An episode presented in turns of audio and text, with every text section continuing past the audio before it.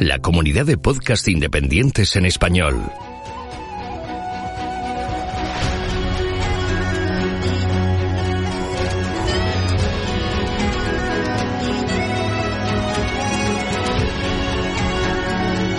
Estás escuchando Geocastaway, el podcast de geología y ciencias de la Tierra.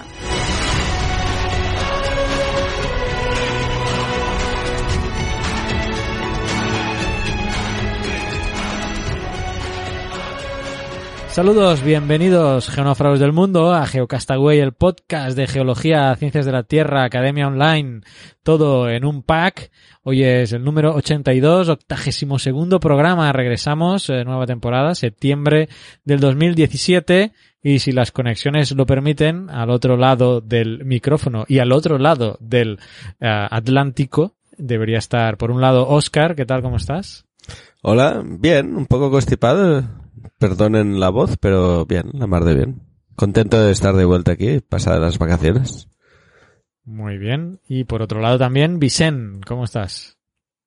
Pues muy bien, también aquí pasando calorcito todavía en Sevilla y nada, a, a empezar otra nueva temporada, ¿no? Otro programa de Geocastaway. 82, nos acercamos ya, bueno, esto empezó en el 2009, así que bueno, haced cuentas ya, ¿eh? Nos vamos ya por, por casi, ¿qué? ¿Nueve años ya casi? Pasa el tiempo, ¿no? Sí.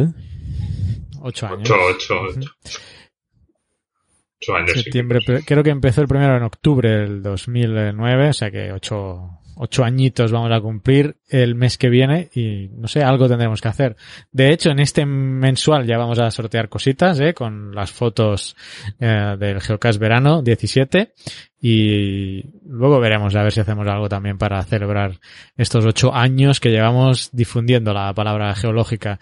En lo que, bueno, no hemos estado publicando en el mes de agosto, pero bueno, entre agosto y septiembre han pasado varias cosas, eh, algunas de ellas pues no muy agradables, como el paso del huracán Irma y los terremotos que han sucedido en México. El Irma, el José, el María, un montón de, un montón de huracanes, unos cuantos.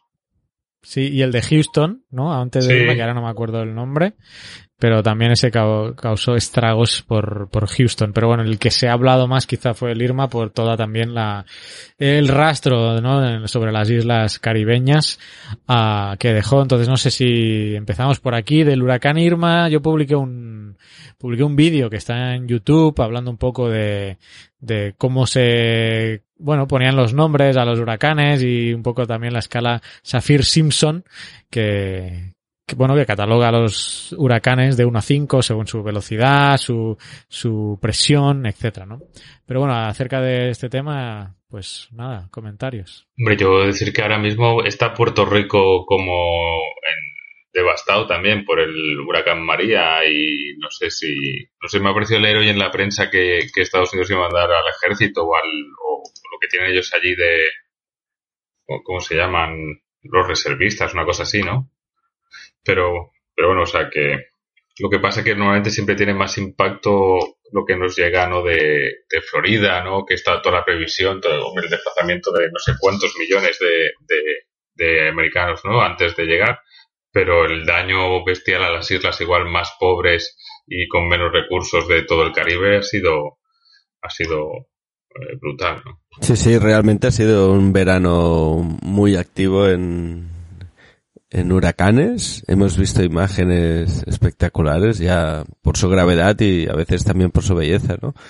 Y aparte de los daños materiales que han sido cuantiosos, perdón, cuantiosos, eh, a mí una cosa que me sorprendió mucho y que me estuvimos comentando fue la bajada del nivel del mar que se apreció en muchas zonas. Antiguamente quizá debía pasar, pero no habían tantas cámaras y no se veía tan claro.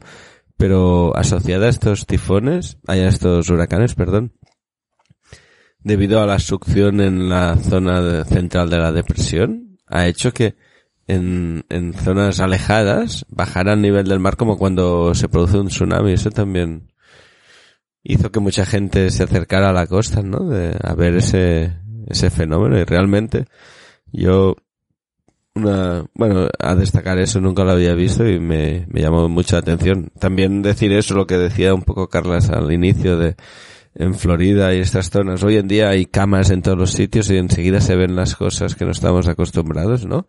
Recuerdo cuando hubo el tsunami de, de Japón, que fue como retransmitido en directo, que fue como una gran novedad para mí. Y estos días, en los sucesivos huracanes y también en el terremoto de México, pues han sido muy captados por imágenes de videoaficionados o de tele, teléfono aficionados, por decirlo diferente, y realmente te llega mucho y es alucinante. No solo las imágenes a, de, de, ¿no? de las redes sociales y todo, sino también eh, a, a, través de satélites, ¿no? La, la, la vista satelital del, del Irma que, que, cubría toda la península de Florida, de las dimensiones que tenía la, ¿no? el, el huracán, es que era brutal, el tamaño del ojo del huracán era espectacular, ¿no? Sí, sí, y eh, las imágenes de antes y después que se ven también a nivel de imagen satelital son brutales y dan una, una clara imagen o una sensación de la, de la fuerza del huracán o de los sucesivos huracanes que te deja plasmado ahí mismo, ¿no? Te deja alucinado de ver cómo pasa un fenómeno meteorológico y, y la isla eh, puede quedar devastada, literalmente. Del huracán, como bueno, mencionamos, ya van por el María, ¿no? De la M. Se les acabarán las letras, ¿no? Eh, yo recuerdo el 2005, lo mencionaba creo que en el vídeo, pues Mitch, que ¿no? se acabó el, el alfabeto. No, el 2005 fue el huracán, el Stan. El Stan, es verdad, Pero sí. lo que me refiero es que fue una época de muy intensa de huracanes, a tal punto que se acabó el alfabeto. Entonces tuvieron que empezar el, el alfabeto griego, ¿no? Alfabeta, etcétera. Y bueno, eh, estamos ahora en época, por eso, de huracanes. Estamos eh, septiembre, octubre. Muchos huracanes que han hecho daño incluso aquí en El Salvador. Yo recuerdo que son, pues, en la época de septiembre, octubre, precisamente. Entonces, que bueno, mm, aquí, aunque estamos del otro lado, ¿eh? de, de la costa, del, estamos en la costa Pacífico, pero y sabemos lo que, lo que es eh, grandes cantidades de lluvia por el Mitch, por el Stan, Ida, eh, son varios ya los huracanes que, que han, pues, eh, no llegado en su virulencia, porque por suerte, eh, toda la parte de tierra, de, de- de continente, pues minimiza lo que son sobre todo la- los vientos, que el día que llegue a impactar aquí un, un, un huracán eh, por el Pacífico, yo creo que, bueno, nos quedamos aquí sin viviendas, ¿eh? Pero sí, sí, es un tema de, de vulnerabilidad también, ¿no? Frente, Claro. ¿no? De la vulnerabilidad de, de las viviendas y de los habitantes del Salvador. Sí, sí, por el tipo de casas, ¿no? Y de construcciones. Y, pero sí, eh, las cantidades de lluvias, pues ya las hemos sufrido con inundaciones importantes. Y, y la Ares, ¿eh? Porque en el 2009, eh, en uno de los volcanes, tuvimos, eh, bueno, la formación de un lagar que no deja de ser, pues, una colada de, detri- de detritos que se genera en una ladera de, de un volcán y, y fue, pues, bueno, bastante catastrófico. Así que pendientes, eh, todavía estamos en época de huracanes, como lo demuestra lo que estamos hablando con este María que está, bueno, pasando por, por las islas caribeñas ahora que estamos hablando y todavía quedan, bueno, todo, todo el mes de octubre eh, en el que puede producirse alguno más. Del sismo de mm, México, bueno, yo hice una entrevista con Denis Legrand después de sucedido, sí está publicada, eh, hace nada, dos semanas, y pero después de ese sismo y después de la entrevista hubo otro sismo que afectó también a bueno a otras zonas de- del país con lo cual bueno eh, también es algo que está ahora digamos que todavía en marcha Eh, los rescatistas que han llegado a buscar personas entre los escombros pues los del Salvador creo que ya regresaron, de aquí del Salvador fueron, y la verdad es que hay bastantes eh, muertos. Hombre, yo creo que hay que, hay que también hacer un poco de reseña histórica de, del terremoto del 85, que precisamente eh, fue, el, fue el mismo día, ¿no? Pero, pero que creo que, que, que las, tanto las infraestructuras como todo, obviamente, todo todo lo que ha cambiado el mundo, ¿no? En estos 30 y pico años, pero que, que todo ha cambiado, evolucionado y está mucho más preparado, pero para un sismo de esa magnitud, eh, obviamente, siempre que haya muertos van a ser demasiados, ¿no? Pero no se puede comparar los, números de muertos que ha habido en esta en este sismo con, con los del 85, ¿no? Y cómo estaba la, tanto la sociedad mexicana como la respuesta internacional preparada y cualificada para, para atender eh, para después de la emergencia, ¿no? Precisamente en la entrevista Denis mencionaba que a raíz del 85 se modificaron las normativas de construcción y muchos edificios ya adoptaron pues eh, una construcción sismo resistente a acorde, ¿no? Iba a decir antes que quería mencionar a, Eduard Mascuñano que me ha enviado un, nos ha enviado de hecho a, a hoy un correo sobre un hilo de, de personas que hablaban de forma técnica acerca de, de estos dos sismos del 2017 y del, del 85, dando, bueno, dando criterios geológicos de la, de la ubicación y vinculándolo con el tipo de suelo, por ejemplo, por un lado, que es lo que puede afectar en el colapso, ¿no? Mencionaban que parte de la zona donde los edificios han colapsado paleolacustres y por otro también con el tema de la amplificación sísmica y su relación con, eh, con la altura de los edificios y el hecho de que, bueno, pueden entrar en, eh, no sé cómo le llaman la palabra técnica, ¿no? En sismología, pero que entran como en, en sincronía, en resonancia y eso puede hacer que, que, que colapsen. Eh, voy a, con el post de, con el post de este de este audio en el blog voy a colocar algunos de los eh, artículos que me ha enviado Eduard por si queréis profundizar porque eh, bueno es, es muy es muy curioso no le voy a preguntar porque hay algunos incluso KMZs incluidos de la ubicación de los colapsos de los edificios. Voy a preguntar si, si lo puedo poner, porque no sé si forma parte de alguna investigación, porque es un hilo interno, pero bueno, al menos de los artículos, esos sí que, que son, que son públicos. Eh, es que la, la familia, la madre de mi suegra, vamos, es, es de México, es de DF. Eh, yo he varias veces allí, estuve, ¿no? y de hecho justo ha sido el terremoto, estaban los, los tíos, la, la hermana y, y, el marido de, de, mi suegra estaban aquí, pero los primos de estaban a de la familia allí, ¿no? Y sí estaban allí en todos bien, pero el tema que, de cosas que hemos estado eh, hablando, bueno, lo primero es que allí están las ciudades de Teotihuacán, que estaban al, fuera, digamos, de lo que es el lago, el lago ese que hablas tú, que luego eh, se colmató y es donde una ciudad con veintitantos millones de habitantes que tiene México. Cuando fui yo creo que tenía 22, 24, o sea que y fue hace unos años, eh, que ha ido creciendo y que ocupa eh, esa zona, ¿no? Eh, y que obviamente los, digamos, no sé si eran mayas o aztecas, eh, ellos ocuparon, digamos, fuera de lo que es el, el lago, la ciudad que se llama algo así como Tenochtitlán o algo así, y, y que es donde está el asentamiento ahora. Y lo que me llama la atención es que los tíos de, de, de Eli me eh, comentaban de que estuvieron viendo una casa para mudarse cuando, bueno, hace tiempo ya, no ahora, ¿no? Y entonces fueron y tal, y, y no la compraron porque no les aseguraban la casa, porque hay determinadas zonas en que las aseguradoras o, o los seguros son elevadamente muy, muy, muy caros, ahí, o sea, que deben de tener, las aseguradoras sí que deben de tener sus, sus, sus, sus mapas y sus zonas donde el, el, el peligro de amplificación o de, o de resonancia o de, no sé, supongo que tendrán criterios también constructivos y todo eso, pero también tienen eh, zonificaciones por dentro de la propia Ciudad de México de los barrios y donde es más difícil conseguir el seguro de, para la vivienda.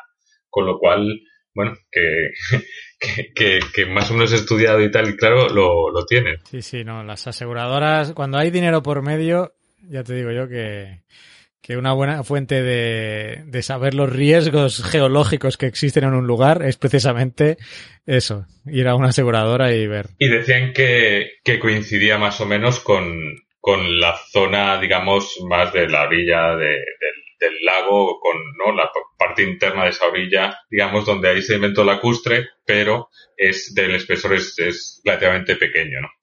A, en pequeño a escala geológica estamos hablando, ¿no? Que supongo que será donde estén instalados los cimientos, una cosa así, ¿no? La verdad es que lo, lo desconozco totalmente. Pero bueno, me llamó la atención eso, hablando con ellos. Por cierto, acabo de encontrar el huracán este de Houston que se llamaba Harvey, que fue antes que el Irma.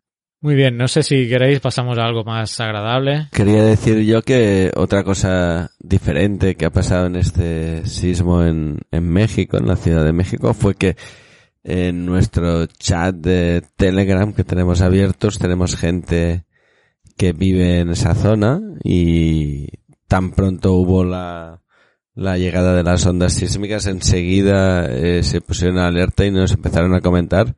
Así que podemos decir que también es el primer sismo que hemos podido seguir en directo desde nuestro chat de Telegram, que a mí personalmente ha sido una cosa que, que me interesó bastante, ¿no? T.me barra eh, Geocastaway Podcast. Que otra cosa de las que comentaban es que en el terremoto del 85, eh, mi suegra en televisión española ponían como los cartelitos que salían de al final de las películas con los fallecidos y entonces iban buscando si salía algún familiar a última después no a última hora de la noche y aquí obviamente a los cinco minutos de pasar el terremoto estabas con el WhatsApp preguntándole a tus primas de México, o en este caso, ¿no? Que son las más cercanas, si estaban bien, si había pasado alguna cosa, y localizando a toda la familia prácticamente en menos de en horas. minuto, sí, ¿no? claro, es que es total, que, que vamos, que Sí, la- las redes sociales y todos los, el YouTube y los diferentes canales de compartir información, por decir de una manera,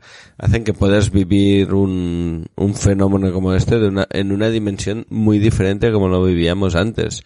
Yo antes mencionaba que fue una cosa que a mí me, me culpió bastante el, el, el tsunami de Japón, ya no recuerdo el año, pero en 2011 puede ser. 2010, Debía ser 2011, sí, o por ahí.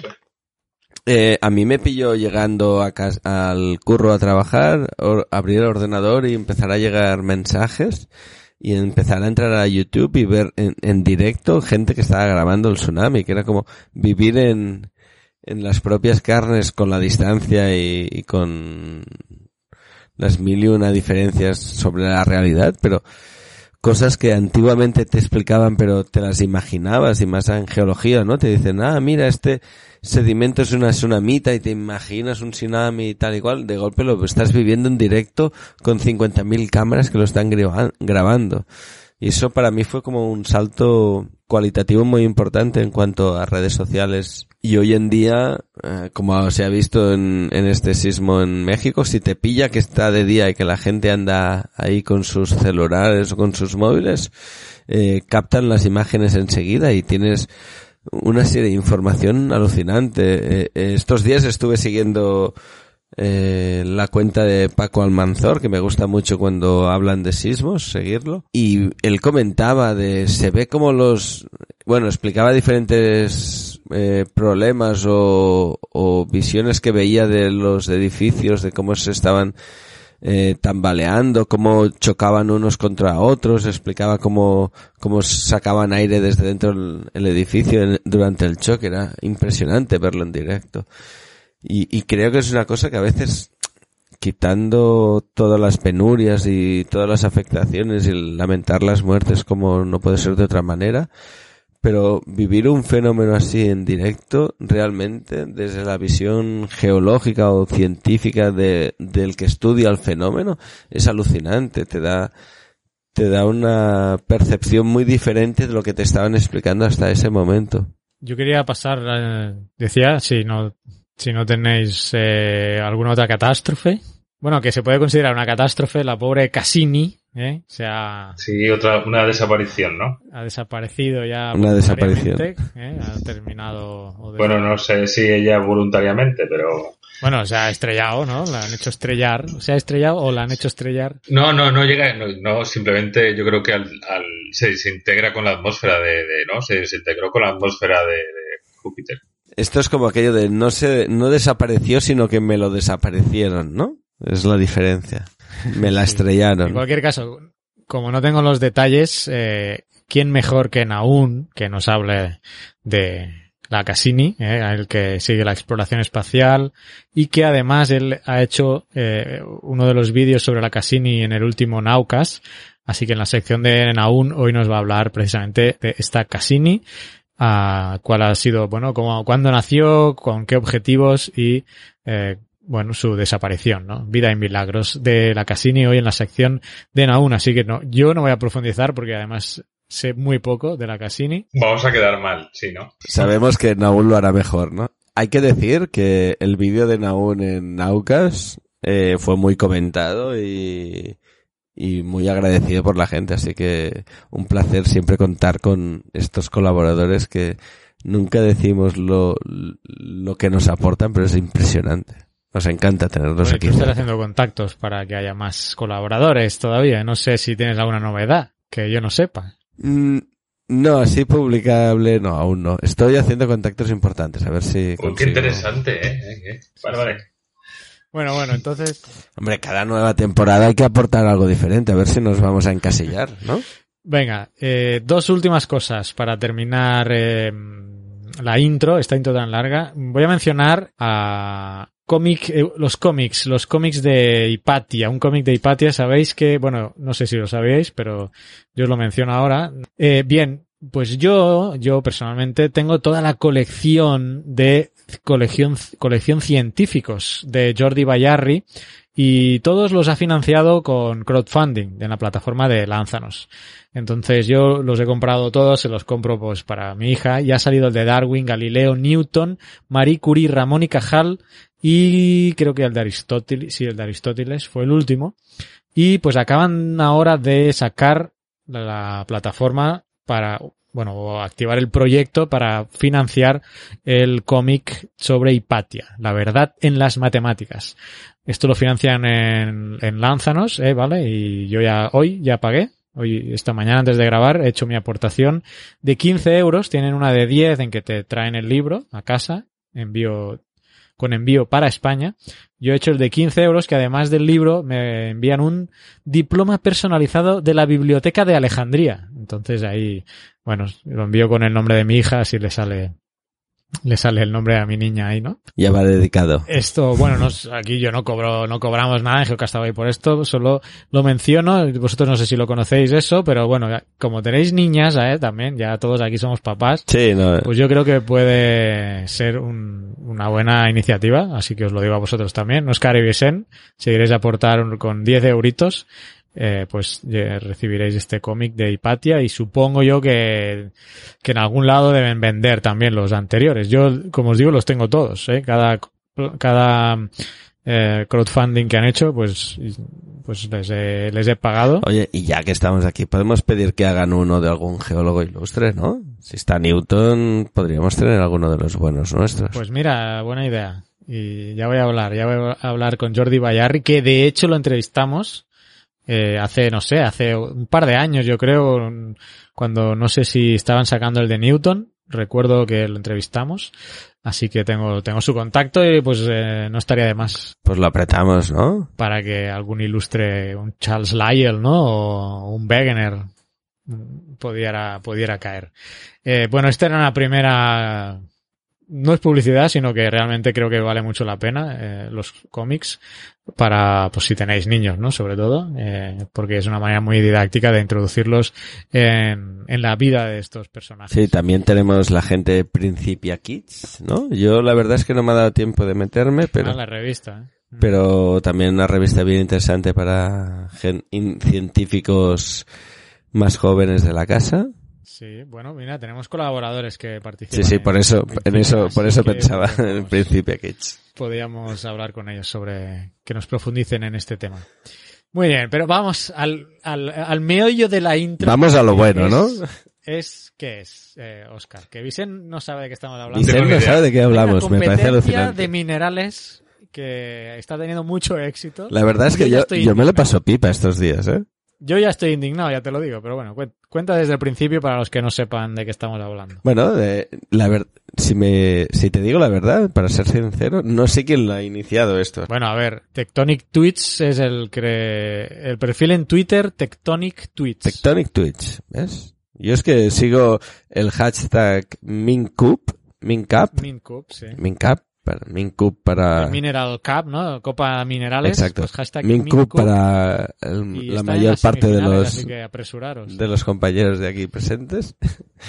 y siguiendo este hashtag, pues veréis toda una, eso, una, igual que haríamos en una, ¿cómo se dice esto? Que cuando juegan a fútbol, la, la Eurocopa o la, bueno, las llaves estas de tenis. Sobre sí, todo, o las de tenis, exacto, pues, emparejamientos con diferentes minerales, entre ellos se van luchando a base de botes, votos, perdón, van opinando a ver qué mineral es más interesante y el por qué.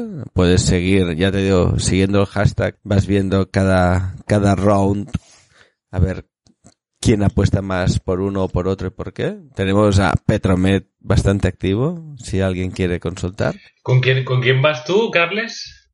Hoy estamos, hoy estamos con Plagioclasis contra Circon.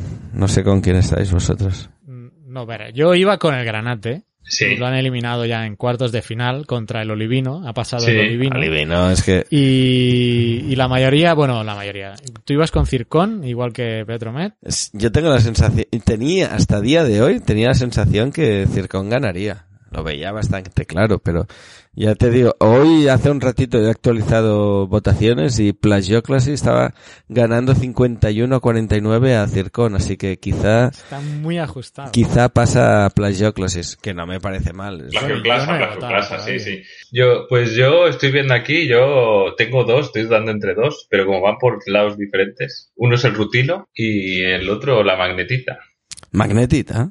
Sí, sí, sí, tiene mucho pegue, tú La sabes. magnetita ya, pas- ya ha pasado, de hecho. Sí, sí, la ha ganado la Yo epidota. la, la última versión que tengo aquí, la magnetita va ya contra el Olivino en semifinales. Sí, y en cuartos de final por el otro lado queda Plagio Clasa contra Circon, que has dicho que Oscar. es la que está ahora en 51 mientras 49. grabamos. Y Ahora mientras última- estamos grabando, yo por ejemplo estoy intentando que la gente No, vote Circon, Circon. porque Y- así no a, a Petromed le, le pillará. Y la último, el último partido de cuartos es Rutilo y Apatito, ¿no? Sí, entonces, bueno, seguramente cuando la gente lo escuche, porque esto es, creo que cada día Tectonic Tweets saca un- una encuesta.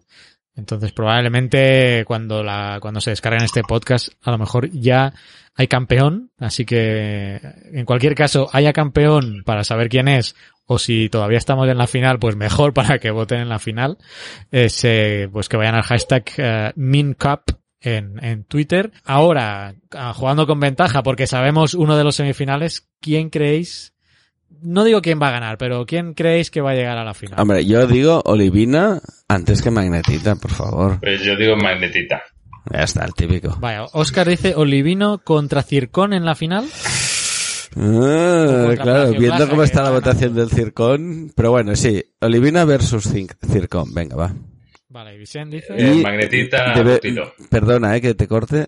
Tengo que decir que Circon viene de ganar al Piroxeno, o sea que nos da una idea de qué puede pasar Circon versus Olivino. Yo votaría a Circon como finalista total, pero bueno. Didi. Bueno, Vicente me decía Magnetita contra, O eh, Rutilo. Contra Rutilo. Yo digo que va a ser Magnetita contra Circón, la final. Yo creo Pero que ¿cómo podéis apostar Tú- por la tú- tú eso- contra la Olivina? de hecho, te- tengo que votar todavía, o sea que ahora en el en este corte que voy a hacer en breve, me voy a ir a votar al Circón. Pero ya, si no tenéis nada que decir, me voy apurado a votar al Circón. Ah, yo sí. Yo quiero hacer una recomendación, última. Eh, porque lo vi el domingo y me pareció un programa de televisión eh, española en un canal que no suelo ver casi nunca. Eh, ah, no, sí, también, verdad, tampoco lo veo. Pensaba que era Telecinco, pero eso. Que se llama, sí, ya lo he dicho. Eso es igual no sé si se puede cortar o no. Que es el programa de Jesús Ah, sí, Calleja. claro que sí. que se llama Volando Voy. Eh, hay, una parte negativa, ¿no? Que ahora la diré. Pero bueno, que se iba a un pueblo de Cantabria a una cueva que la tengo por aquí, pero no la encuentro. ¿Cómo se llama? La cuestión es que es la segunda cima más profunda del mundo, eh, que tiene 435 metros. Y, y entonces, eh, bueno, aprovechó para ir al pueblo, presentó un poco a la gente que vive allí, hizo un par de cosas, ¿no? Entrevistó también, creo que, eh, al, Revilla. Bueno, el, pero que fue, me parece, una forma de hacer televisión también bastante amable, bastante eh, relajada, simpática, sin meterse con nadie, sino ir sacando grandes cosas, unas imágenes preciosas de los valles de Cantabria. Eh, Volando Voy es un programa que van en helicóptero. Y luego la cima, ¿no? Lo que hicieron en la cima fue eh, con eh, un sistema de luces iluminar toda la cima, los 435 metros, y la verdad que la, imagen de la cima iluminada era espectacular, espectacular. Eh, el único punto negativo que le vi es que, creo, no sé si llevó a un antropólogo o a un historiador para hablar un poco del, del sistema de cuevas. Es cierto que ahí hay cuevas que tienen que tenían pinturas rupestres, entiendo que por ese lado, pero digamos que para explicar el, el, el, el CARS Eh, bueno, podía haber llevado a algún geólogo, pero, pero bueno. ¿No pusieron un meteorólogo para hablar del cast? Pero bueno, el tema, el tema es que las imágenes, si, si lo podéis ver en algún, bueno, o que no sé si en YouTube o en la, una página web de, de 4, de mi tele, creo que es, que Tele5 y 4 ponen los programas ahí de forma gratuita, si no me equivoco, se pueden ver y, y la verdad es que creo que, que vale la pena. Muy bien. Ahora me, me, has acordado de una serie que estoy viendo que pasa en Islandia, ¿eh? que también salen paisajes muy bonitos, pero la comentaré en una, en una videoteca. Una videoteca hablaré de esta serie. Oh, nos dejarás con, con, los paisajes. con las ganas. Sí. Además sale Vicente de protagonista. Ah, sí. Bueno, que sepa que en Islandia van a, van a poner número clausus de, de visitantes. Así que no se puede ir. Con lo cual, seguramente eso repercutirá en una subida bastante considerable de los precios. Así que va a ser difícil Ah, poder ir. mira. Vaya, pues eh, No puedo dar i- constancia de que el precio en Islandia es caro, ¿eh? Ya de entrada, hace unos años, o sea que no sé cómo pasará. Han estudiado y han dicho, no sé, lo, lo escuché hace antes del verano, que habían decidido poner un límite de, creo que eran 200 o 250 mil visitantes anuales y una cosa así, con lo cual seguramente eso va a repercutir en qué es lo que puedes, digamos, soportar Siendo una comunidad tan pequeña tiene su lógica. y eso repercutirá directamente en que, en que será más caro ir. Con lo cual, si era caro, va a ser más caro todavía. Pues bueno, ¿qué os parece si ya nos quedamos con la incógnita de lo que nos decía hace, quería decir Carlas, yo Charlie, y nos vamos ya para seguir el programa. Lo contaré en una videoteca, así hago, Venga. hago un cliffhanger para que escuchéis la próxima videoteca. Hacemos una pausa, me voy a votar al circón y seguimos.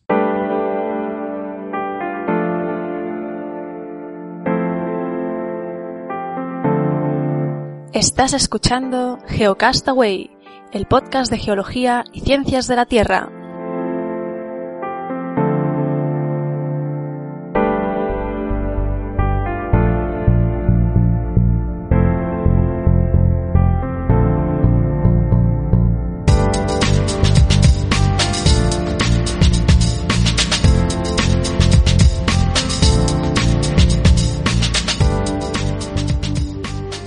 Paleontología con Fernanda Castaño. Hola amigos de Geocastaway, soy Far Castaño. Es una verdad universalmente conocida que las mujeres han tenido que trabajar mucho más duro que los hombres para tener el mismo tipo de reconocimiento. Esto es verdad no solo en el siglo XVI, sino que actualmente sufrimos los mismos problemas. La ciencia en muchos aspectos sigue siendo un club de chicos, y es por eso que visibilizar las historias de mujeres en la ciencia es importante. En un cuarto propio, Virginia Woolf explora los conflictos que una mujer con talento pudo haber enfrentado durante la era del Renacimiento a través del carácter ficticio de Judith Shakespeare, la hermana de William Shakespeare. Digamos que la historia termina en suicidio y lo importante es que la herramienta que ella destaca como la clave para la emancipación de las mujeres es la educación. Recuerden que en los tiempos victorianos era común el prejuicio de que el cerebro femenino era diferente al masculino y era mucho más frágil para comprender conceptos complejos como el de las matemáticas o las ciencias. Pero las mujeres han jugado un rol importante en la historia de la ciencia, especialmente en el campo de la geología y la paleontología. Desafortunadamente, la contribución de estas mujeres no siempre ha sido reconocida. Las primeras científicas pertenecían en general a familias influyentes, como Grace Mile, la hermana del paleontólogo Hugh Falconer, o Mary Lai, hija del geólogo Leonard Harner y luego esposa de Sir Charles Slide. Estas mujeres pertenecían a una categoría especial. Es que era común que los científicos tuvieran asistentes mujeres, normalmente sus esposas o sus hijas, pero la mayoría de estas mujeres ha pasado desapercibida a la historia. Ellas coleccionaban fósiles y minerales y podían asistir a eh, lecturas científicas, pero de ninguna forma se les permitía eh, ser miembros de sociedades científicas. Mary Hanning fue un caso especial, ya que a pesar de su condición eh, social, que era muy baja, y debido inclusive a ser una mujer con una educación escasa y soltera, De todas formas, ella se convirtió en, en la paleontóloga más famosa de su tiempo, incluso la llamaban la princesa de la paleontología.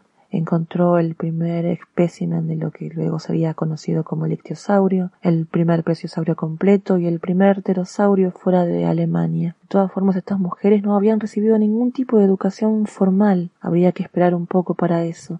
Sin embargo, gracias al trabajo pionero de estas mujeres, para la primera mitad del siglo XX, un tercio de los paleobotánicos que trabajaban en plantas carboníferas en Inglaterra eran mujeres. Las más notables fueron Margaret Benson, Emily Dix y Mary Stobbs. Esta vez voy a hablarles un poco de Margaret Benson. Margaret Benson nació en Londres en 1859 y estudió en Newham College, el segundo colegio de Cambridge que admitió mujeres. Su investigación paleobotánica se centró en la anatomía de las estructuras reproductivas especialmente en tridospermas y licofitas del Carbonífero.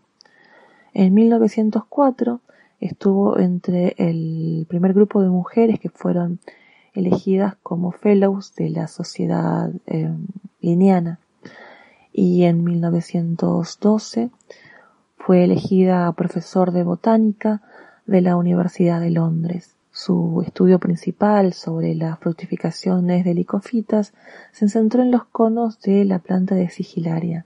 Eh, especuló también sobre las relaciones que existían entre las mm, licofitas arborescentes del Paleozoico y las formas recentes como isoetes, considerando a Plegromeia del Triásico como una posible forma intermedia. Trabajó también con eh, cordaitales y con helechos, y su trabajo se caracterizó por ser eh, muy cuidadoso en cuanto a las descripciones. Uno de sus trabajos teóricos más importantes está relacionado con el significado filogenético del esporangióforo en las licofitas, las esfenofitas y los helechos. Después de su retiro en 1922, eh, D.H. Scott la alentó a escribir algunas, a publicar, perdón, algunas de sus anteriores eh, investigaciones sobre la anatomía de la raíz de eh, Heterangium, una pteridosperma del Carbonífero temprano. Continuó trabajando, inclusive haciendo trabajo de campo hasta entrado los 70 años. Existe también un manuscrito sin publicar en el cual describe un nuevo eh, Rhacopteris que coleccionó, perdón, que recolectó desde Telia Quarry en el norte de Gales en 1933. Margaret Benson fallece finalmente en 1936 en Highgate, Middlesex. Ustedes pueden leer más sobre Margaret Benson, Emily Dix, Mary Stops y algunas de estas apasionantes mujeres también en mi blog Letter from Gondwana o inclusive en Blazer, que les recomiendo mucho también. Eso es todo y que la fuerza los acompañe.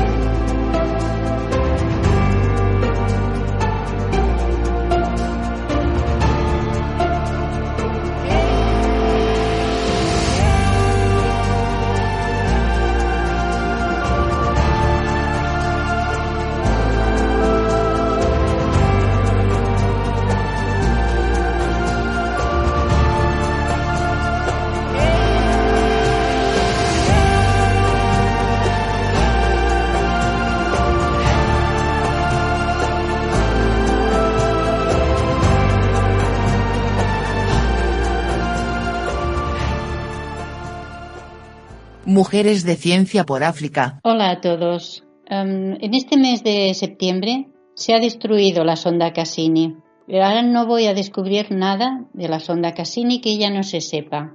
Los entendidos están al día de cuando se hizo todo lo relacionado con esta nave. Yo solo quería recordar cuando se hizo el lanzamiento, que fue el 15 de octubre de 1997, cuando entró en órbita alrededor de Saturno, que fue el 1 de julio del 2004, y hasta el día que se destruyó, que fue el 15 de septiembre del 2017. Han pasado 20 años, 13 de los cuales han estado alrededor de Saturno y sus anillos, las lunas Titán y Encélado. Han estado retratando y enviando una información muy destacable. Pero bien, yo de quien os quiero hablar en realidad es de una de las personas que ha hecho posible el control de la trayectoria de la sonda.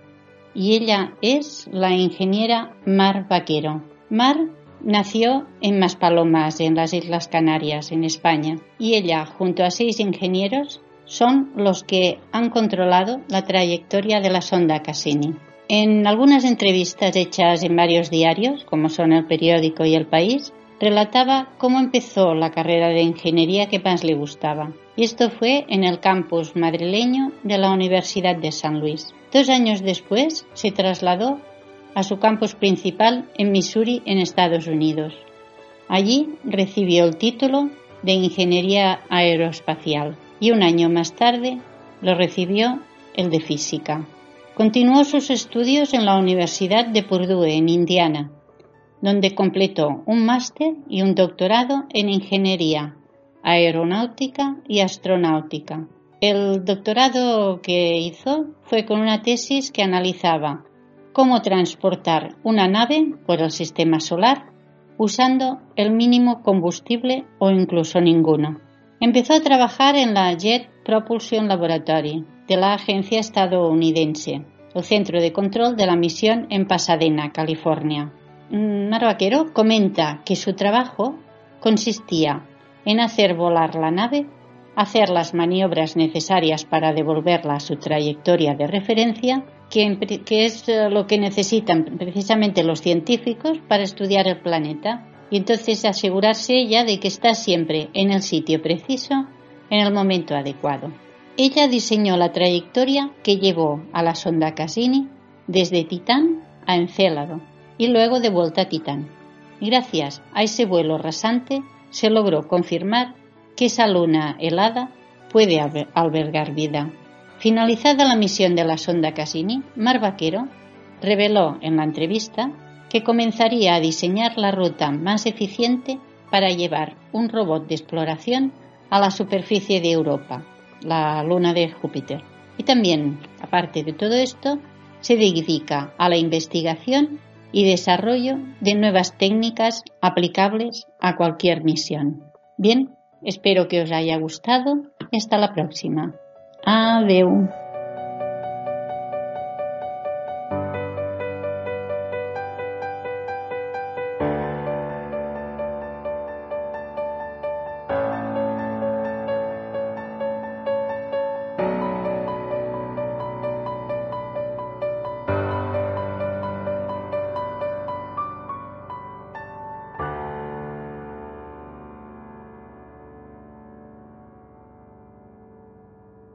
La Videoteca Geocastaway. Hola amigos, bienvenidos a la Videoteca Geocastaway. Regresamos ahora en septiembre, después de las merecidas vacaciones de agosto y, aunque con vacaciones, pues con muchas actividades varias, cosa que no me ha permitido ver los tres documentales o películas o cosas audiovisuales que normalmente os propongo, así que me voy a centrar en dos y tengo una para el mes que viene. Voy a empezar con When Two Worlds Collide, cuando colisionan dos mundos o la colisión de dos mundos o creo que en español es El choque de dos mundos, que es un documental de, de hecho es del 2016, pero, pero, narra los eventos sucedidos en 2009 en, en la zona del Perú, y leyendo la sinopsis aquí de una página random, dice, en este film el público se coloca en la línea de fuego directamente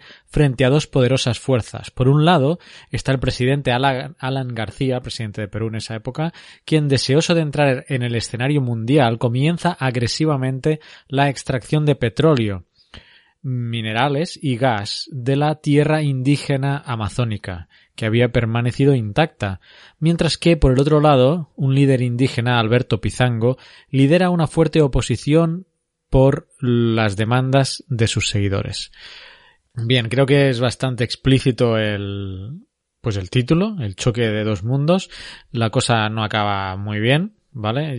Yo no recordaba estos eventos, de hecho, pero eh, es un conflicto serio. El documental es bastante crudo y yo creo que se posiciona claramente en que, aunque en algunas partes eh, te haga dudar, pero se posiciona claramente del lado de los indígenas y, de su líder, Alberto eh, Pizango.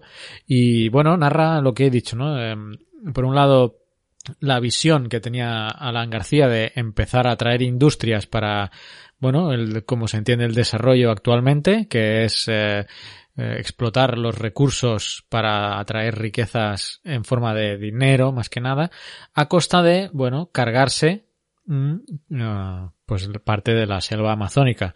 Eh, se encontró con la oposición pues de la gente que ahí vivía, de, la, de los indígenas del lugar y eh, todos estalló un fatídico 5 de, a ver por aquí tengo la fecha, un fatídico 5 de junio del 2009, 2009 donde, eh, bueno, hay enfrentamientos eh, entre indígenas y, pues, las fuerzas del orden que habían llegado al lugar, porque tenían todo cerrado los indígenas, el paso totalmente bloqueado.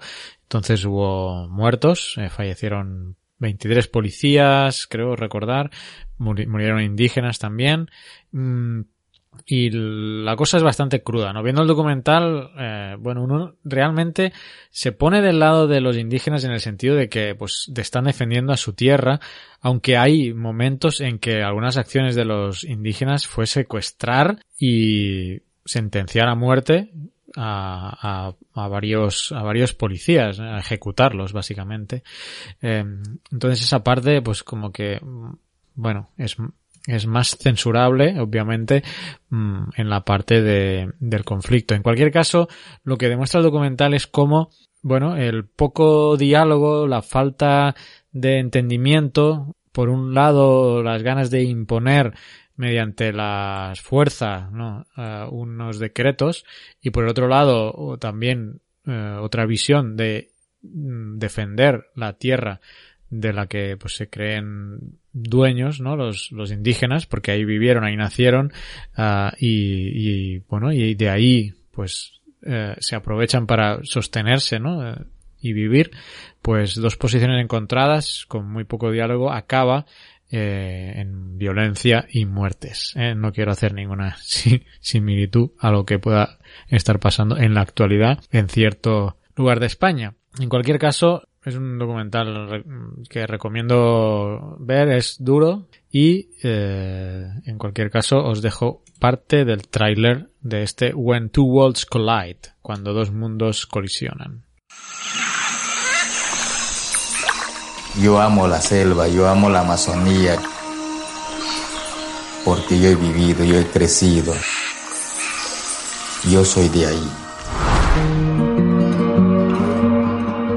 Crecer, el Perú necesita ampliar sus mercados. Lograr cada vez mayor inversión minera, petrolera, gasífera. Por eso los invito a invertir en el Perú. Si yo fuera miembro de la American Chamber, invertiría en el Perú. Ciertamente... La tierra no se vende, la tierra no se negocia. Había camiones detenidos a lo largo de toda la Amazonía. Hemos enviado el orden y la tranquilidad pública. Pero también 38 policías era insuficiente, pues si afuera tienes a 1.500 personas, era insuficiente. Nosotros estamos de acuerdo con su protesta. Lamentablemente no lo podemos apoyar. ¡Señores policías! ¡Señores policías! ¡La lucha no es contigo! ¡La lucha no es contigo! ¡La lucha es de gobierno! ¡La lucha en este momento en una situación donde el gobierno ha tenido mucha serenidad y ya está bueno. Ya ha habido descontrol total.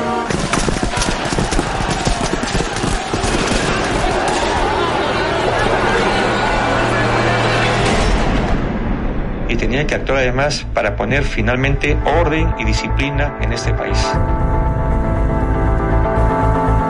gobierno democrático esté haciéndonos matar entre peruanos. policías asesinados. Indudablemente sucede porque ha existido aquí todo un plan, una instigación y un complot. Yo quiero decir en este momento que ya estoy con orden de detención. Por favor, les pido orden. Es un tema cerrado pero no está cerrado en la Amazonía. Los policías son héroes porque pelearon con enemigos. ¿Y nosotros qué somos? Muy bien. When Two Worlds Collide, yo creo que deja bastante claro la crudeza de todo el contenido. Pasemos a algo más divertido, algo que está en Netflix. Eh, bueno, por cierto, este When Two Worlds Collide lo he visto en Netflix, ¿vale?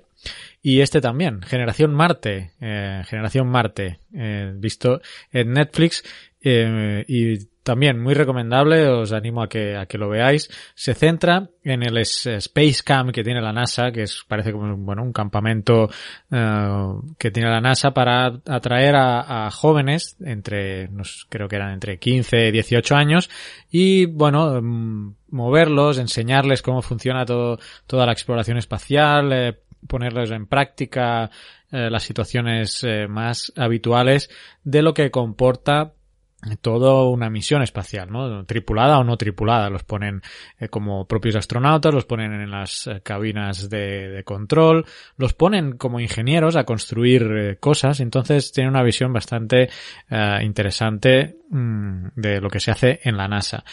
El documental está bien porque no solo se centra en eso, sino que ameniza el documental con opiniones de, científicos. Sale Neil deGrasse Tyson, sale Bill Nye, salen otros eh, científicos que hablan de la exploración y aparte pues lo van conjugando con la visión de futuro y de la pues como dice el título, de la exploración a Marte. Es probable, como se menciona en el título, Generación Marte, que estas personas, estos chicos de 15 años, puedan ser los que lleguen a, a Marte por primera vez. Pero el documental no deja de ser crítico, bueno, con la falta de fondos que hay actualmente.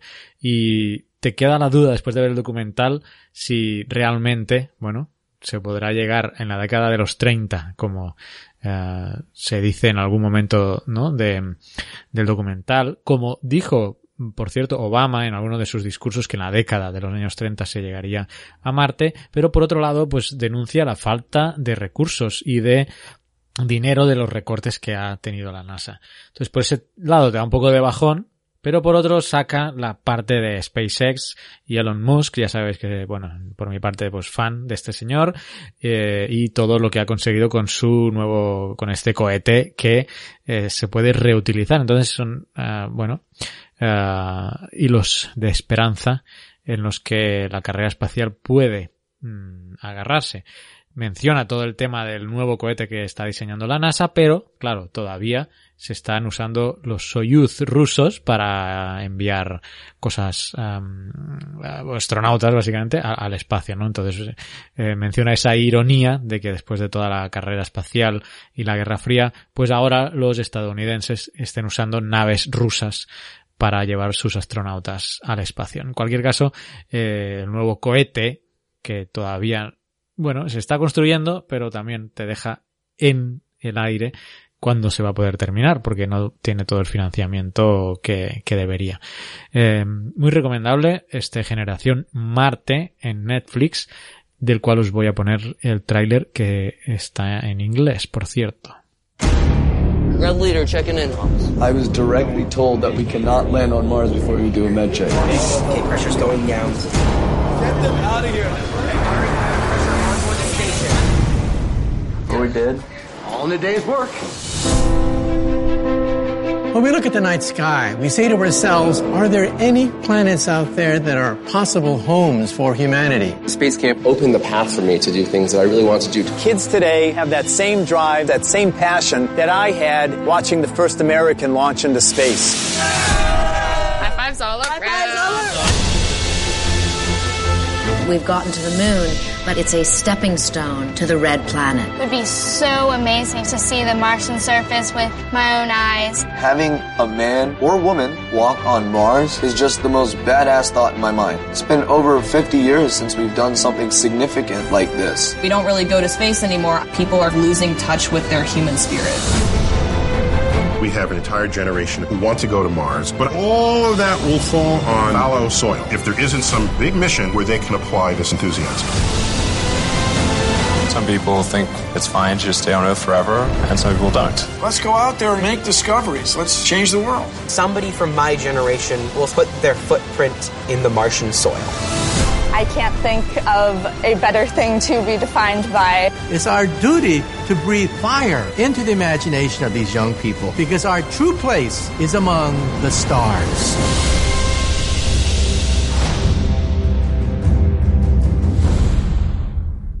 The Red Planet. Bueno, eh, hay una parte del documental que, bueno, te deja pensando, ¿no? Con todas las misiones que hubieron de, de los transbordadores, dicen en el documental que se perdió mucho, muchos años en solamente explorar la Tierra cercana. Porque, ¿qué hacían los eh, transbordadores? Llevaban eh, los astronautas al espacio, pero eran naves que regresaban a la Tierra. No estaban preparados para hacer largos viajes al espacio. Entonces, todos esos años en que pues se ha estado solo con los transbordadores, se ha perdido en diseñar, trabajar en hacer misiones de largo alcance, como por ejemplo llegar a Marte, ¿no? Entonces lo, lo denuncian un poco eso. Entonces Neil, Neil deGrasse Tyson menciona, ¿no? Que cuando, cuando terminaron los programas eh, espaciales anteriores no lloraba nadie, ¿no? Tenía, porque sabían que, venía después otra cosa. Con el proyecto Gemini terminó, sabían que venía el programa, eh, perdón, el primero fue el Mercury, ¿no? Cuando el proyecto Mercury terminó, sabían que venía el Gemini, cuando terminó el Gemini sabían que venía el Apolo y así, ¿no? Pero luego después de la de los de los Space Shuttle, digamos, de, los transbordadores, que ha venido. Entonces hay como una laguna. Eh, así que, bueno, muy bien por, por este documental, Generación Marte, que os recomiendo. Y a ver, ¿cuándo creéis vosotros que llegaremos a Marte? ¿Mm? Quizá vamos a poner una encuesta en Twitter. ¿En qué década llegaremos a Marte? ¿20, 30, 40? Yo creo que ya a los 50 ya habremos llegado a Marte. Así que haya visto mmm, para proponeros nada más. Tenía pendiente, pero no me ha dado tiempo de ver y creo que no, y también tengo la duda si ya lo había mencionado anteriormente en alguna biblioteca, los documentales del National Geographic de Un Mundo Sin Agua, ¿eh? que es una serie de documentales de, de, National Geographic, que de momento es el único canal de documentales fiable aquí en Latinoamérica, porque la deriva de History Channel y, el Discovery Channel ha sido brutal y los tengo ya censurados. Así que Un Mundo sin Agua consta de cuatro capítulos, La gran estafa del agua, Aguas tóxicas, La guerra del agua y La ruta del dinero, y es de la que quiero profundizaros el mes que viene. Dejadme sugerencias para documentales, si tenéis por ahí, ya sabéis, medios de, de comunicación, hay un montón, pero todos concentrados en geocastaway.com. Bueno, espero vuestros comentarios y vamos a ver si ponemos esa encuesta en Twitter. ¿En qué década llegaremos a pisar Marte?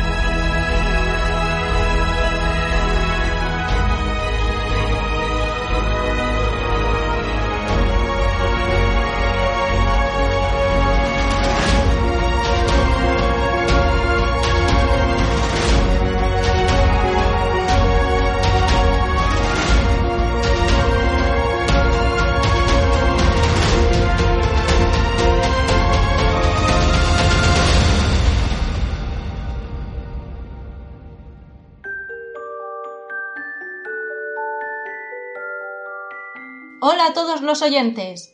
Hoy os quiero presentar una iniciativa que hemos puesto en marcha desde la web Los Porqués de la Naturaleza, el certamen mineral del año 2018. Desde el equipo creemos que es muy importante divulgar el patrimonio que tenemos en España y, visto el interés que suscita año tras año el certamen Animal Planta del Año y el número de visitas de la sección Minerales, queremos apostar esta vez por poner en valor los minerales. Esta primera edición la hemos dedicado a los minerales descritos en España más desconocido. El lunes día 2 de octubre se publicará en la web la iniciativa, con cuatro minerales que hemos seleccionado para que todos podáis votar vuestro favorito. Aprovecho la ocasión para dar las gracias a todos los que colaboran en este certamen, como lo son la Sociedad Geológica Española, los equipos de Turismo Geológico y de Geocastaway, entre otros. Y para los que no conozcáis nuestra web, comentar que nació el día 1 de octubre de 2011, cuando un grupo de inquietos decidió sacar a la luz una pequeña ventana donde presentar curiosidades y pequeñas investigaciones sobre temas científicos, siempre de una forma dinámica y didáctica, por supuesto sin ánimo de lucro. El equipo lo formamos gente de toda España y de distintas ramas de conocimiento, que nos encargamos de las distintas secciones que tiene la web, dinosaurios, paisajes, especies insólitas y muchas más que podéis descubrir en nuestra web www.losporquesdelanaturaleza.com. Solo me queda animaros una vez más a participar en el certamen mineral del año 2018, votando de entre el 2 de octubre al, al 30 de noviembre. ¡Hasta la próxima!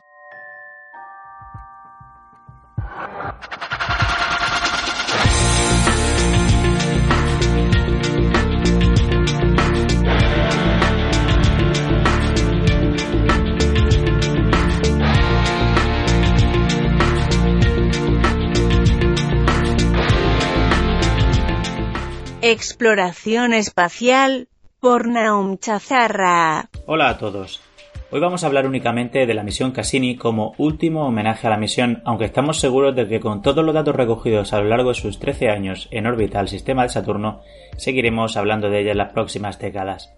La misión de la Cassini comenzó el 15 de octubre de 1997 con el lanzamiento desde Cabo Cañaveral. De camino a Saturno, sobrevoló Venus dos veces, la Tierra, el asteroide 2685 Markuski y posteriormente Júpiter, principalmente para aumentar su velocidad y cambiar su trayectoria sin usar su propio combustible, ahorrando ese precioso recurso con el que la misión ha podido prolongarse muchos más años de los originalmente previstos. Llegó a Saturno el 1 de julio del año 2004 y en diciembre soltaría la sonda Huygens que aterrizaría en Titán el 25 de diciembre del año 2004, consiguiendo por primera vez un aterrizaje en un satélite diferente a nuestra Luna y también el primer aterrizaje en el sistema solar exterior. Pero vamos a pasar a la larga lista de descubrimientos. Uno de los más importantes quizás es que Titán, gracias a su densa atmósfera, existe un ciclo hidrológico parecido al de nuestro planeta, y en el que se pueden encontrar ríos y lagos en su superficie, pero con una pequeña diferencia, que el líquido que circula en realidad no es agua, sino compuestos orgánicos que se encuentran en estado líquido a las bajas temperaturas de esta luna.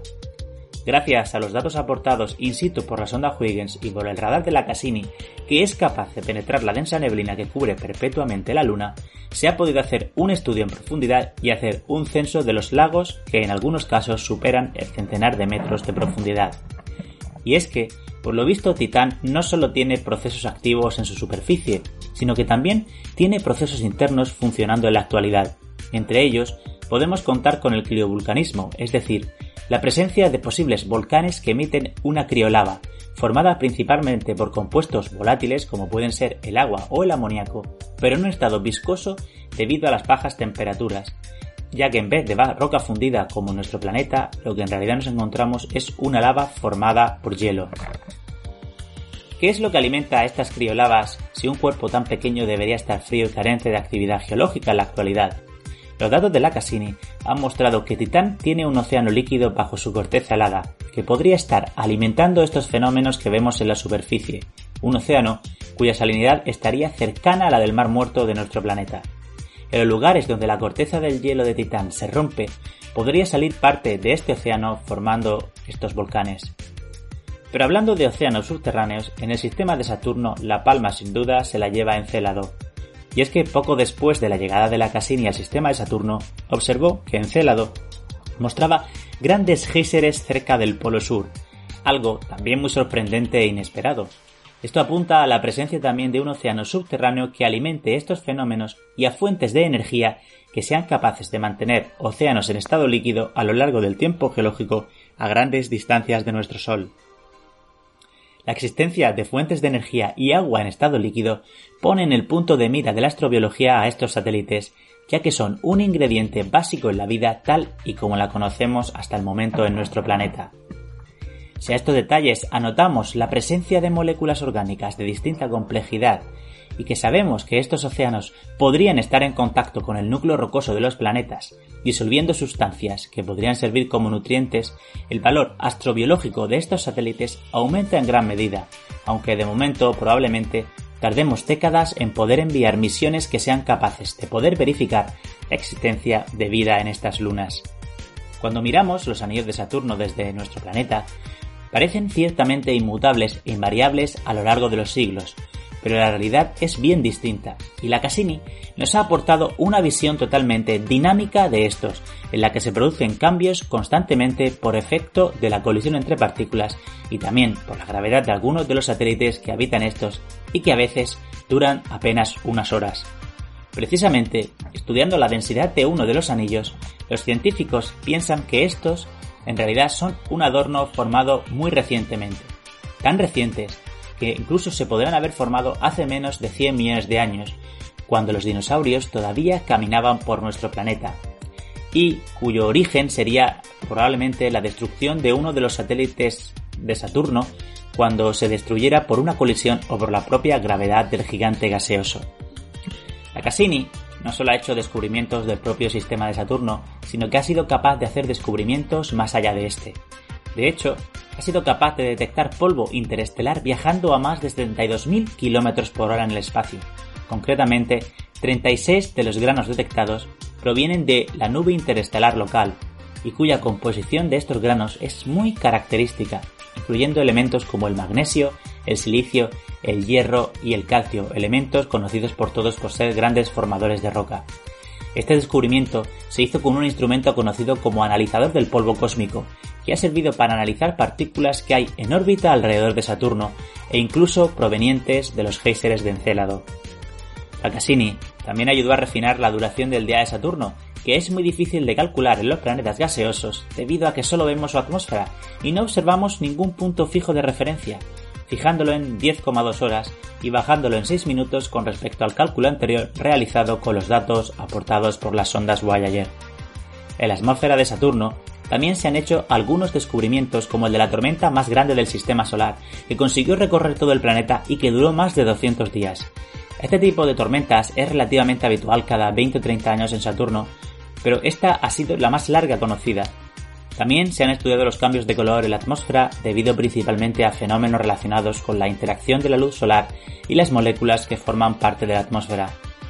Sin duda, la misión de la Cassini ha sido una de las más fructíferas y exitosas y a lo largo de los próximos años seguiremos escuchando sobre nuevos descubrimientos hechos a partir de los datos que tomó a lo largo de su misión.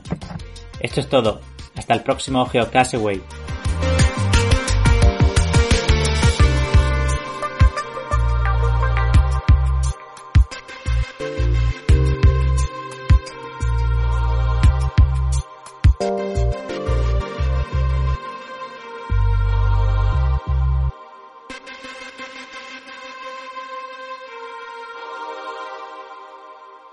Petrología y Geoquímica por Pedro Castiñeiras. Bienvenidos un septiembre más a una nueva temporada de la sección de Petrología y Geoquímica de Geocastaway.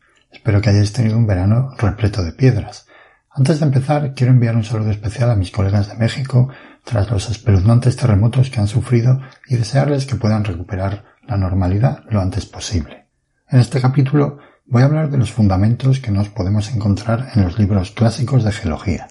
Desde mi estancia postdoctoral en Estados Unidos he tenido una querencia por los libros de geología clásicos gracias a la increíble biblioteca que tenían en el USGS de Denver y a un colega que se deshizo de un montón de libros, verdaderas joyas como por ejemplo el Ramsay, Folding and Fracturing of Rocks, el Powell, Equilibrium Thermodynamics in Geology, varias ediciones del Winkler, Petrogenesis of Metamorphic Rocks, el Petrography de Williams, Turner y Gilbert, el Korzinski, un clásico de termodinámica de sistemas abiertos, y el Mason de principios de geoquímica. Ahora resulta que varios profesores de mi facultad están a punto de jubilarse y para mi grata sorpresa están regalando algunos de sus libros de geología. Así que ahí me tenéis a mí paseándome todas las semanas por los diferentes departamentos a ver si cae algo.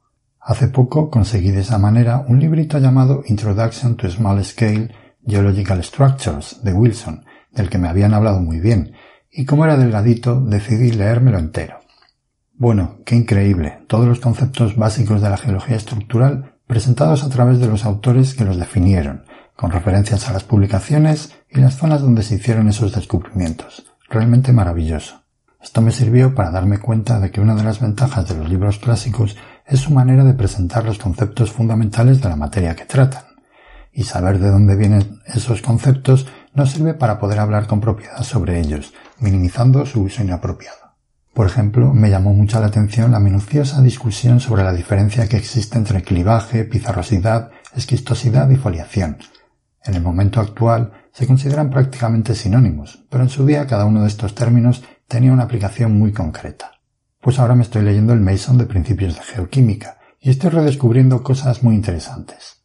Al principio define los objetivos de la geoquímica, que básicamente serían determinar las abundancias relativas y absolutas de los elementos en la Tierra y cómo se distribuyen y migran esos elementos en las distintas partes del planeta.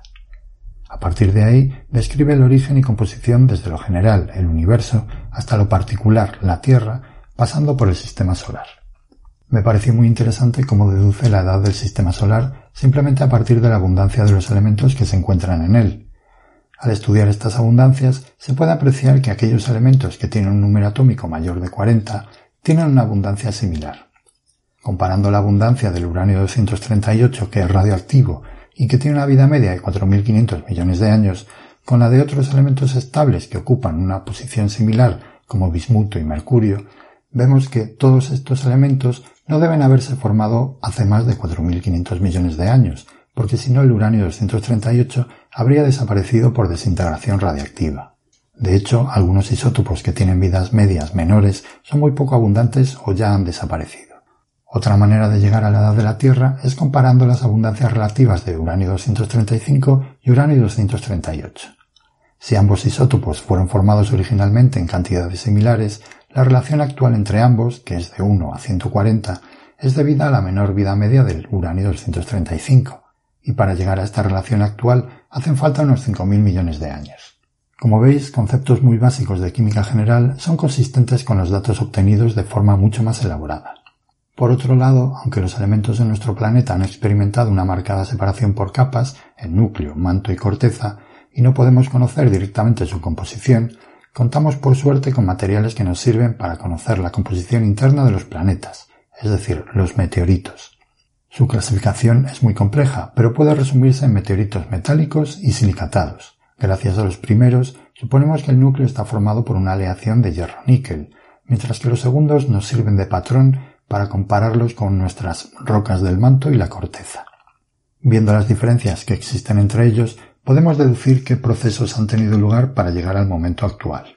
Pero los meteoritos tuvieron también una gran importancia para saber cuál es el comportamiento de los elementos en un sistema planetario, lo que dio lugar a una clasificación de los elementos propuesta por el gran geoquímico Victor Goldsmith, y que os quiero recordar aquí. Normalmente, cuando estudiamos la geoquímica de las rocas, agrupamos los elementos en función de las categorías que forman en la tabla periódica. Hablamos de los álcalis, los HFSE, las tiras raras, los lile, y eso está muy bien, porque forman grupos coherentes que suelen comportarse de manera similar. Pero yo aquí quiero reivindicar la clasificación de Goldsmith porque tiene un fundamento geológico que nos puede resultar muy útil. Goldsmith observó que los meteoritos no tenían la misma composición, pero además se dio cuenta de que ciertos elementos tenían preferencia por los minerales metálicos. Algunos aparecían en forma de sulfuros y otros preferían irse a los silicatos. De esta manera los clasificó en litófilos, siderófilos, calcófilos y atmófilos. Los litófilos tienen una gran afinidad por el oxígeno y se concentran en la corteza terrestre. Los siderófilos se rejuntan por medio de enlaces metálicos y suelen ser muy densos, por lo que son más abundantes en el núcleo terrestre y raros en la superficie. Los calcófilos también son metales, pero con muchísima afinidad por el azufre, por lo que suelen aparecer en la superficie, aunque son mucho menos abundantes que los litófilos. Finalmente los atmófilos suelen ser gaseosos o forman compuestos gaseosos y aparecen sobre todo en la hidrosfera y en la atmósfera. Aunque puede haber elementos que pertenezcan a diferentes grupos en función de las condiciones del sistema, esta clasificación es muy útil a la hora de explicar la distribución de elementos y los procesos geoquímicos que han tenido lugar en nuestro planeta. Si estáis estudiando geoquímica, os recomiendo que la uséis. Para acabar, me gustaría hablar de una iniciativa en Twitter que ha llevado a cabo Eddie Dempsey, geólogo estructural de la Universidad de Hull. Se trata del MinCap, una competición entre minerales para elegir el mejor de 32. En el momento de grabar ya vamos por la final, que se disputan olivino y circón, después de enfrentamientos épicos como el de la clase y el circón, que ganó por un solo voto, y derrotas sorprendentes como las del cuarzo o el granate. Bueno, gane quien gane, ha sido muy entretenido y nos ha servido para aprender un montón de cosas de todos los minerales participantes. Una gran iniciativa de la que se ha llegado a hacer eco la revista Nature. Nada más por este mes. Nos seguimos escuchando el mes que viene.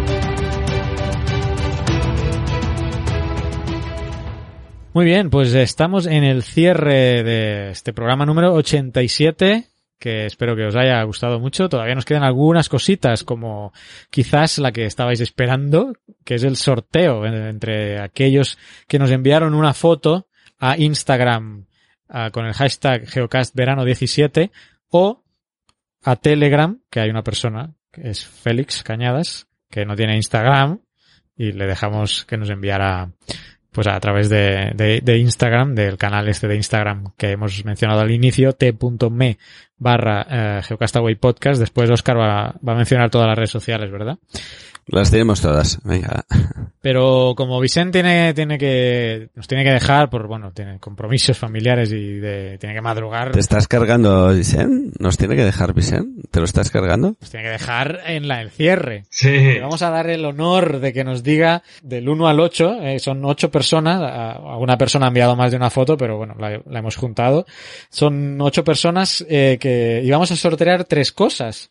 Eh, por un lado, el mapa geológico de España que nos da Pedro junto con Pedro Castiñeiras, junto con la alfombrilla para ratón con los tiempos geológicos y también un curso eh, para de la plataforma de GeoCastaway, de la Academia GeoCastaway, pues un curso, ¿eh? que de la elección, bueno, de los que ya hay, obviamente, eh, publicados, pues para, para escoger.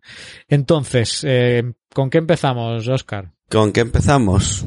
Elige mapa, eh, alfombrilla o curso. Curso.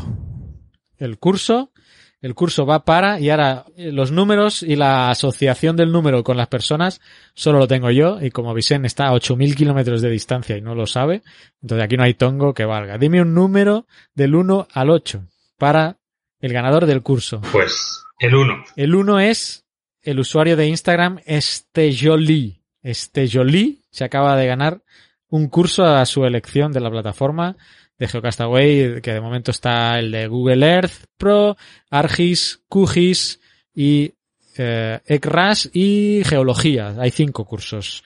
Entonces cualquiera de estos puedes escoger y te enviaré un, un link especial para hacerlo totalmente gratuito. Vicen, ¿ahora qué quieres sortear? ¿Queda un mapa o el ratón? O sea, el ratón o la alfombrilla. No, el ratón no, la alfombrilla. alfombrilla. La alfombrilla. Sorteamos la alfombrilla de un número pues entre el 2 y el 8. El 3. El 3. El 3 es para Chris de Ver. Chris de Ver se va a la alfombrilla, ¿verdad? Alfombrilla, me lo voy a apuntar aquí. Chris de Ver, ganador o ganadora de la alfombrilla y queda ahora el mapa geológico de España, que ahora pues de un número, que solo puede ser todos menos del 1 al 8 menos el 1 y el 3, claro. Pues el 8. Pues el 8 es para Félix Cañadas. Félix Cañadas, que se lleva ese mapa, mapa geológico. A lo mejor ya tiene alguno por ahí, Félix Cañadas, ¿eh? A lo mejor ya tiene uno. Quizá no le hace falta el mapa geológico a Félix, ¿no? bueno, en cualquier caso, está, está, así ha quedado el sorteo eh, los ganadores, el curso para Este Jolie, la alfombrilla para Chris de Ver y el mapa geológico para Félix Cañadas. Cualquier reclamo, pues a Vicente, que ha dado los números. Estupendo, por eso eso estamos, sin problema. Claro. Bueno, eh, Vicente se tiene que ir, así que Vicente, gracias. Venga, Duerme, y- descansa. Eso, y eh, recuerdos a todos y nos vemos en el próximo mensual. Nos escuchamos, mejor. Muy bien. Venga. Nosotros seguimos aquí con Oscar. Aquí al pie del cañón No sé si quiere hacer las redes sociales. Podemos... vamos a los comentarios primero. No sé qué tienes a más sí, a tengo mano. más a mano los comentarios. Si me quieres hacer quedar mal, hacemos las redes sociales. Si no, saco los comentarios. Lo que te vaya mejor. Pues tenemos los comentarios de nuestra página web, de nuestro, como decíamos al inicio, el, el especial que hizo Carlas con Denis Legrand sobre el sismo de México 7.1, pues tenemos un comentario que es de Beltrán Márquez, que dice, las causas de la intensidad de los sismos como fenómeno natural se deben atribuir a la falta de información y preparación de la población y determinadamente a la aplicación de las políticas públicas en materias de normas sismo resistentes en la construcción de la infraestructura, especialmente en edificios. Es una opinión que nos lanza él. Mm, la intensidad de los sismos, pues como fenómeno natural, como dice, se deben atribuir a diferentes cosas y una de ellas, pues puede ser que sí, de, eh, lo podemos notar con más intensidad. Acordaros que no es magnitud e intensidad son dos cosas diferentes. La magnitud es la energía liberada eh, contada sépticamente, siempre me gusta decir, como cuando uno dice estoy a 37,2 grados de temperatura cuando uno tiene fiebre o algo así, o estoy a 38 grados. En cambio, la intensidad es como uno lo siente esa fiebre, ¿no? Si uno a 37 grados puede estar muriéndose y hay gente con 38 a- eh, grados que está la mar de bien, ¿no? Pues la intensidad del sismo también es igual, es cómo percibimos ese sismo, independientemente de la energía liberada como tal. Y depende de la vulnerabilidad de las casas, ¿no? O, de la vulnerabilidad de los edificios que tenemos a nuestro alrededor, como comenta Beltrán. Hay otras, hay otras causas, no entraríamos a discusión aquí, pero como dice él, tenemos una primera vulnerabilidad que puede venir de los edificios. Y luego tenemos otro comentario a un podcast que hizo Carlas, del último podcast que teníamos colgado el 27 de agosto. eh, hablaba de concurso Gran Cañón y Videoteca. Y Marisa nos comenta, he escuchado el podcast, pero también nos gusta ver el vídeo. Dice que le encanta, ya lo ha dicho más de una vez, que la sección de África le gusta mucho, que hace que es importante poner en valor a esas mujeres que los libros de texto no mencionan casi nunca, que dice que miraremos el libro que comentamos. Y qué bien que te vayas al Gran Cañón, Carlas. Yo no sé si también lo comparto, pero venga, sí, venga, qué bien que te vayas algún día al Gran Cañón y que estaría genial ver los vídeos de cuando estés. Dice que en breve empieza un nuevo curso y que nos volverá a presentar a los nuevos alumnos. Es una cosa que lo dice así muy flojo y muy fácil, pero a nosotros siempre nos encanta que Marisa haga eso porque que nos utilice para sus clases es como uno de los mejores regalos que nos pueden hacer. Así que Marisa, muchas gracias y aquí estamos, ya lo sabes. Aprovecho ahora que he mencionado lo del Gran Cañón para decir que, bueno, que ¿Y ha sido? todavía estoy abierto Ah. a recibir sugerencias. Seguramente este año ya han- por, por el clima, ¿no? Que ahora va a empezar ya a hacer más frío. Y, y bueno, no, no creo que vaya este año, pero sí, como decía en los vídeos, eh, dentro del próximo año sí tengo intención de ir. Así que sugerencias para visitar lugares, eh, sitios. Ya hay una primera propuesta ahí en el, en, en el vídeo que he hecho de viaje al Gran Cañón en Google Earth. Ya he viajado al Gran Cañón por Google Earth, que la, que la verdad es que es increíble lo que se puede llegar a, a ver, ¿no? La Lo que gente se puede viajar ahí. con Google Earth, ¿no? Pero es que hay, hay una parte que son fotos en 360 grados que la gente cuelga y, o sea, es ya como estar en, el lugar, ¿no? Obviamente nunca va a ser lo mismo, pero cada vez estamos más ya cerca de no salir de casa, ¿eh? Y conectarnos a la realidad virtual y ya está. Y viajar, como esta película que van a hacer de Steven Spielberg de Real Player One o algo así se llama. Pero bueno, al menos ya tengo una primera idea de algunos lugares interesantes. Pero si hay alguien que ya ha ido o conoce a alguien que ha ido y le ha hablado de algún lugar, pues que me lo mande. Que lo manifieste, ¿no? No hay nada cerrado. Se está planificando todo todavía. Muy bien, pues ¿qué te parece si pasamos a nuestro pequeño repaso de las redes sociales, ahora que ya lo tengo preparado? Ahora ya no me Pues pillas. Eh, empezamos con YouTube, nuestra gran plataforma de vídeos, donde Carla siempre se curra unos vídeos brutales. Tenemos unos 952 seguidores, suscriptores. sus- Yo creo que llegamos a los mil, ¿eh? A- Sí, sí, yo creo que a final de año llegamos a los mil y hacemos una super fiesta, ¿no? bueno. Hombre. En diciembre voy a estar por, Cataluña, por ahí por Barcelona. Así que podríamos hacer. eh, Se hablaba de una quedada en Burgos, ¿eh? Salió algún tuit. Sí, sí, hay- alguien dijo en Burgos. A mí Burgos me queda lejos, pero bueno, va, lo puede a los interesar. demás les queda lejos Barcelona. Claro, claro. Por eso estaba haciendo un poco de centralismo yo. Bueno, eh, tenemos esos 952 seguidores en Geocastaway de YouTube, un canal in- súper interesante al que os podéis añadir.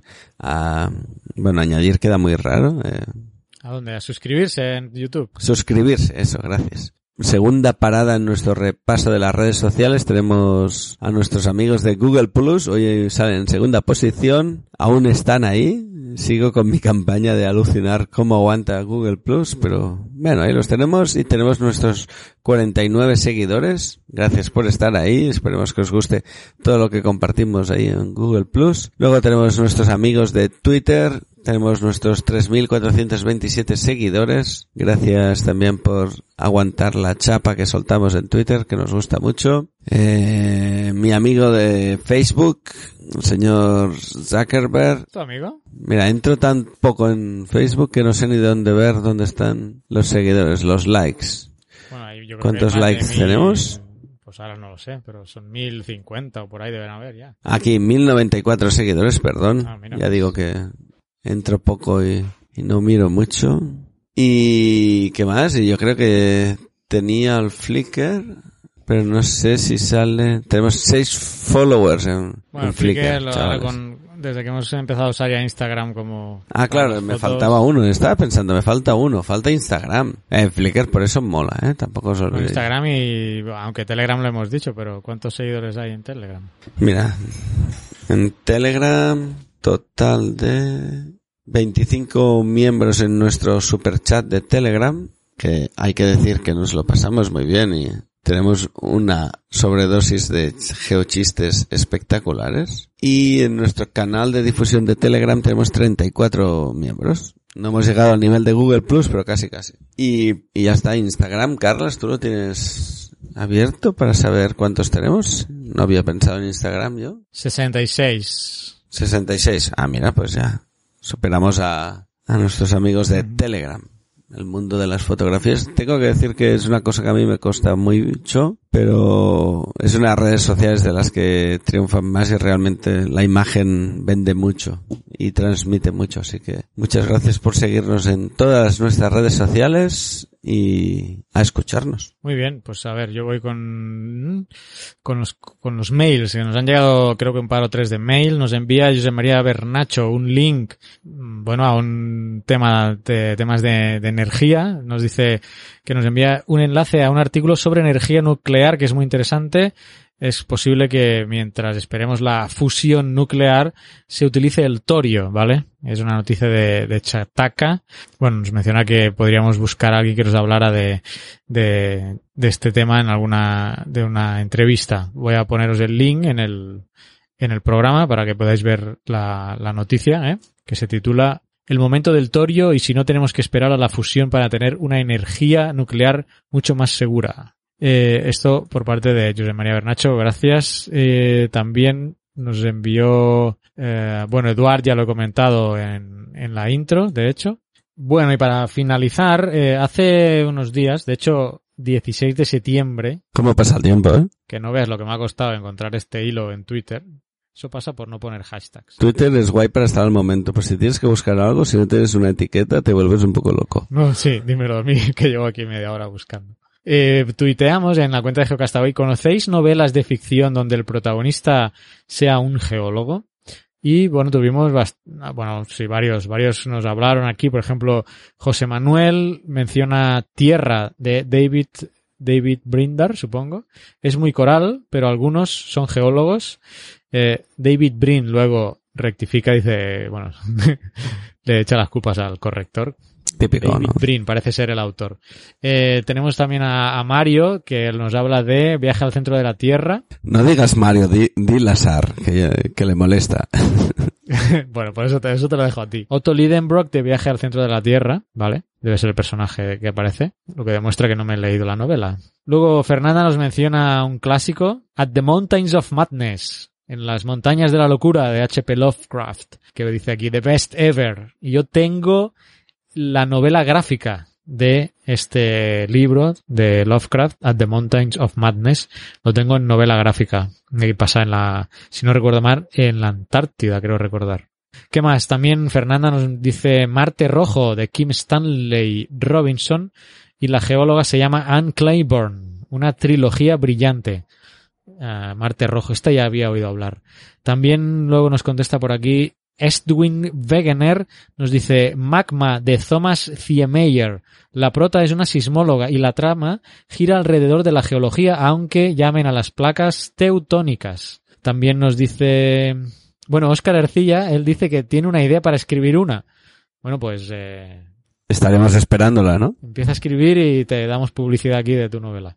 Luego nos contesta también Aitor Robleto, dice, en Inocencia Trágica de Agatha Christie, el protagonista es un geofísico que acaba de volver de una expedición a la Antártida. ¿Cuenta? Pues claro que sí, claro que cuenta. Eh, José Manuel nos dice La fragua de Dios de Greg Brar. Oh, espera, a ver.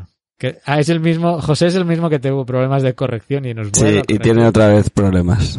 que es entonces el autor es Greg Bear, no Brar. Luego por aquí habla, a ver, un tal Oscar Janet dice las novelas de Geological Man sirven. No sé si el prota es geólogo, pero el autor pinta que sí. A ver, cuéntanos sobre eh, Geological Man, que de hecho te contesta por abajo un poco, ¿eh? Claro, ¿no? Es Daniel Hernández, que es, es Que no ha escrito ninguna protagonizada por geólogos, pero que tiene un par de ideas en la recámara. ¿Quién es Daniel Hernández? Es un seguidor nuestro, es geólogo y tiene un blog de geología que no querría decir mal el nombre geologicalmanblog.wordpress.com y hace libros de... Escribe libros, pero por lo que eh, lo comentaba por digo, a ver si ha escrito alguno en que haya un geólogo como, como protagonista, pero ya dijo él que no, pero si os No, interesa, también, pues... también tiene un par de ideas también, así que también. Exacto. Que os animamos, de hecho, a, de hecho seríais pioneros, tanto Daniel como, como Oscar Ercilla, ¿eh? Sí, porque yo he estado buscando y no hay ninguna novela de, bueno, sobre así formalmente geológica donde el protagonista sea ah, un, un geólogo, ¿no? Lo más, eh, las novelas que he encontrado y que... Jurassic Park decían, ¿no? Las dos de Jurassic Park, la dice el mismo Daniel Hernández, Geological Man. Dice, ahí sale algún geólogo, ¿no? Bueno, paleontólogo. las novelas de eh, Tony eh, Tony Dwiggins, creo que se llama. Son como Agatha Christie donde el protagonista es un geólogo, ¿no? Y tienen que investigar. Es un CSI, pero ah, usando la geología, ¿no? Digamos. Eh, entonces, eh, pero están en inglés, por eso decía, bueno, que en español, y también el hecho de, bueno, hacer este tweet, ¿no? Para que, que, bueno, nos mencionarais cosas que conocéis. Y hay un último libro aquí que mencionaban de, de Un lugar a donde ir de María Oruña, que tiene una subtrama de geólogos arqueólogos. Así que no sé si me he dejado algún tuit más referente a esto de los libros. Si, si me he dejado alguno, pues disculpad. Y yo creo que podríamos dejar el mensual ya por acá. Eh, deseándoos todos un buen mes. Seguiremos publicando audios, pero bueno, nosotros volveremos en formato magazine hasta el mes que viene, ¿no, Oscar? Exacto. Nos vemos todos el mes que viene.